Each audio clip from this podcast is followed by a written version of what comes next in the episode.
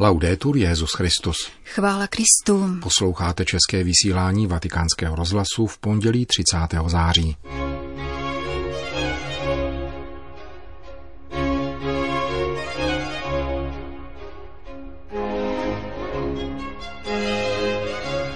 O vzájemnosti mládí a stáří kázal papež František při raním šiv kapli domu svaté Marty. Petrův nástupce vyhlásil neděli božího slova.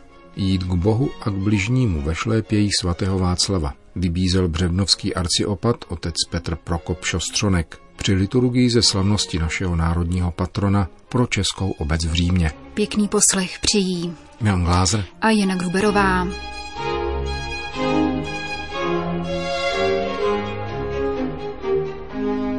Zprávy vatikánského rozhlasu. Vatikán. Boží láska neumí nikoho odepsat. Je obrovská, je jako oheň, který zličťuje. Kázal papež František při raním šiv kapli domu svaté Marty. Komentoval první liturgické čtení z knihy proroka Zachariáše, který předpovídá vyvolenému lidu v babylonském exilu návrat do Jeruzaléma.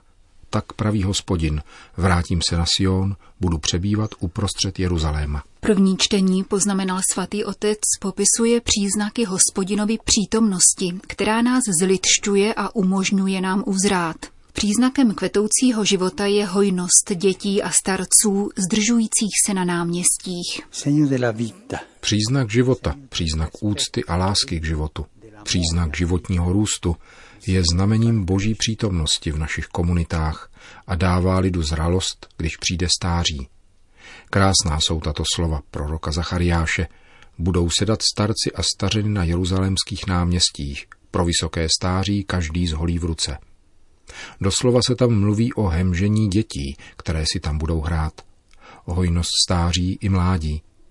A když se lid stará o nemohoucí, staré i mladé, opatruje jako poklad, je to signál boží přítomnosti, příslip budoucnosti.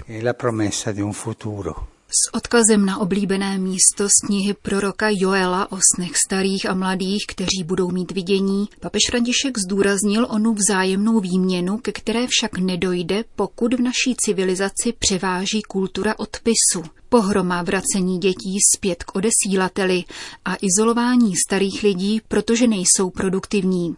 V této souvislosti papež připomněl Nerudovu báseň Dědova mísa, kterou v minulosti bez udání autora již vícekrát citoval a posteskl si.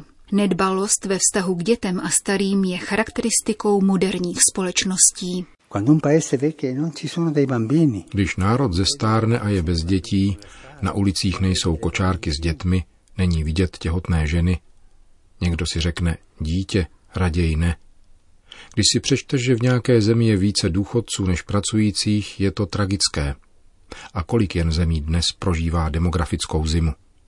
A když se nedbá o staré, ztrácí se, řekněme to bez uzardění, ztrácí se tradice, která není muzeem starožitností, nýbrž zárukou budoucnosti, mízou kořenů, dávající vzrůst stromu, květům a plodům. Taková společnost je neplodná pro obě strany a skončí špatně. Je pravda, pokračoval papež, že dnes je možné si koupit mládí. Existují firmy, které vyhladí vrázky, plastická chirurgie a lifting, ale nakonec to vždycky vyústí do směšnosti, konstatoval. Jádrem božího poselství je kultura naděje, kterou prezentují společně staří i mladí. Oni jsou jistotou přežití národa, vlasti, církve.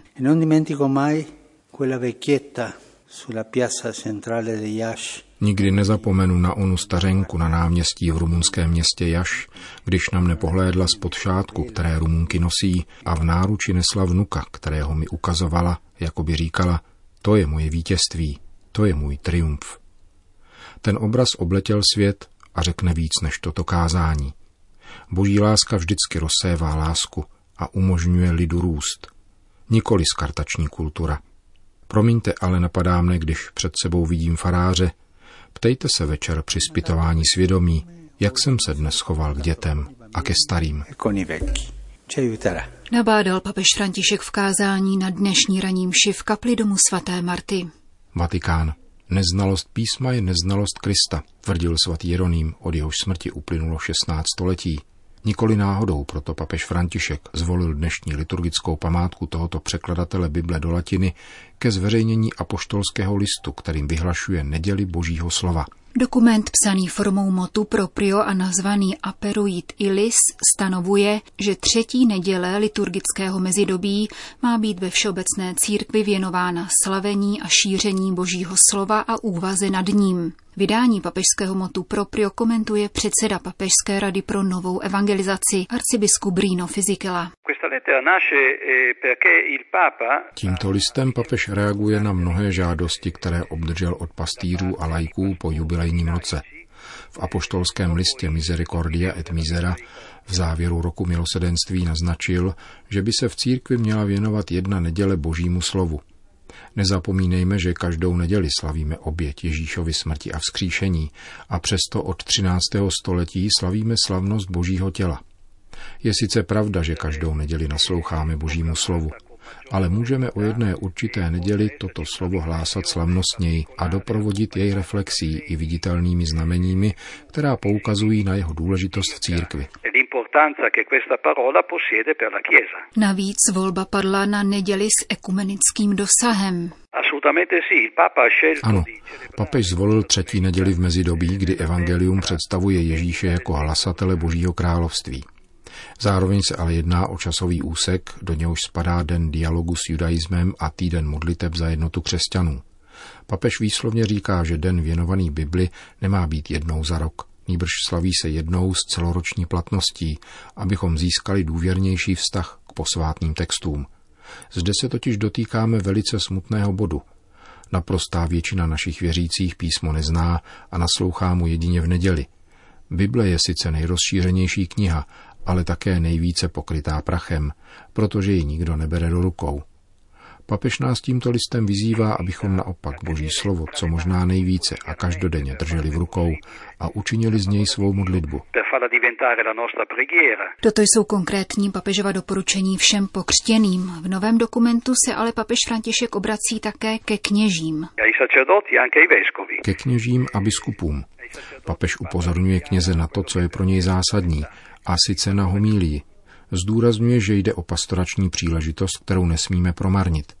Homílie po nás kněží žádá, abychom byli denně v kontaktu s Božím slovem, které pak máme vysvětlovat. Boží lid má právo na inteligentní a důsledný výklad písma, který by se dotkl života každého posluchače. Biskupům papež připomíná, že by o této neděli například mohli slavit liturgický obřad přijetí k trvalé službě lektora či obdobný obřad, který by poukázal na důležitost hlásání božího slova. Naléhá na to, aby se lektoři patřičně připravovali na četbu božího slova, tak jako se to děje u akolitů nebo mimořádných vysluhovatelů svatého přijímání. Myslím, že je to tak trochu pastorační provokace, protože dobře víme, jak to vypadá v našich kostelech, kde jde číst první člověk, který k tomu projeví ochotu. To však nevypovídá o hodnotě, která náleží Božímu slovu.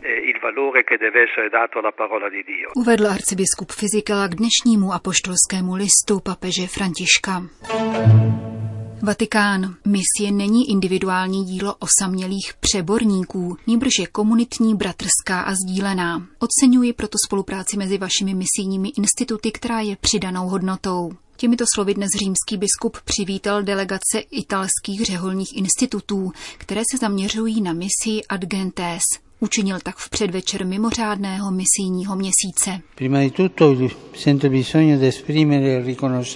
Především vnímám nutnost vyjádřit uznání vašim zakladatelům. V době plné zvratů od poloviny 19. do poloviny 20. století bylo založení vašich řeholních rodin a jejich velkorysé otevření světu znamením odvahy a důvěry v pána.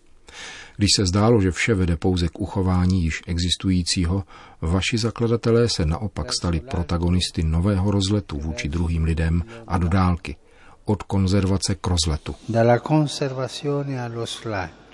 Papež dále hovořil o misijní mystice, tedy žízni po společenství s Kristem skrze svědectví a o přínosu misí v rámci evangelizačního úsilí celé církve. Zdůraznil rovněž, že misie není jednosměrná Nevede z Evropy do zbytku světa. To by šla ve stopách starého kolonialismu, nýbrž čerpá ze vzájemné výměny, která je zjevná a kterou je třeba přijmout jako hodnotu a znamení doby. Nejvíce kněžských a řeholních povolání se dnes objevuje na územích, která předtím pouze přijímala misionáře. Tato skutečnost na jedné straně posiluje náš pocit vděčnosti vůči svatým evangelizátorům, kteří zasévali v oněch zemích za cenu velkých obětí, a na druhé straně klade výzvy církvy i samotným řeholním institutům. Tyto výzvy se týkají společenství a formace – Ovšem je třeba zhostit se jich bez obav a s důvěrou v Ducha Svatého, který tuto různorodost mistrovsky uvádí v soulad. Vzpomínám si, jak na naší 32. generální kongregaci Tovaristva Ježíšova v roce 1974 byla řeč o jezuitech v různých částech světa a odhadovalo se, že budeme mít indického nebo afrického generála. V těch časech to působilo podivně, neboť všichni museli být Evropané. Kolik řeholních kongregací má dnes generální představené, kteří z těchto zemí pocházejí, jako ten náš z Latinské Ameriky. Situace se obrátila a co bylo v roce 1974 utopií, je dnes realitou. Řekl mimo jiné papež František zástupcům italských misijních kongregací. Vatikán. Také letos zazněl vatikánskou bazilikou svatováclavský chorál, kterým se minulou sobotu na slavnost hlavního národního patrona čeští krajané a poutníci duchovně připojili ke staroboleslavským oslavám. Hlavním celebrantem vše svaté, která se letos konala u oltáře katedry, byl arciopat Břevnovského kláštera otec Petr Prokop Šostronek. Koncelebrovali rektor papežské koleje Nepomucénum otec Roman Čudek a studenti koleje.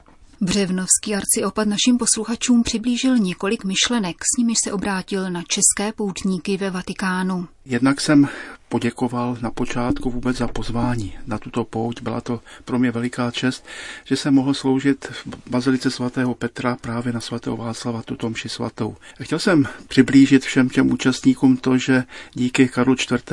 máme oltář a obraz svatého Václava v srdci církve, že vlastně díky Karlu IV. také si dokážeme představit, jak vypadal svatý Václav, protože on zhotovil podle lepky svatováclavské i korunu svatováclavskou, která zdobila panovníky našich zemí v minulých staletích. A myslím si, že je nejdůležitější to, co je obsaženo v jedné britské nebo anglické koledě o dobrém králi Václavovi, i když my mu říkáme kníže, že vlastně se svým sluhou o Vánoci chtěl obdarovat a chodil v zimě za těmi, kteří potřebovali jeho službu k těm chudákům a služebníkovi bylo zima. A on ho vyzval, div mi šlépějích jemu zima nebyla. A v jeho šlépě jdeme kam? K Bohu a k bližnímu. Já myslím, že to bylo hlavní um, svatováclavské poselství, abychom šli v jeho šlépě k Bohu a k bližnímu.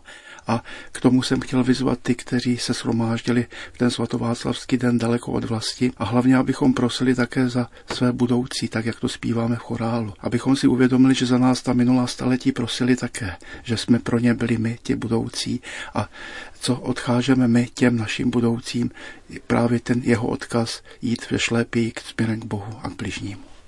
Co pro vás jako benediktína znamenala tato pouť do Říma?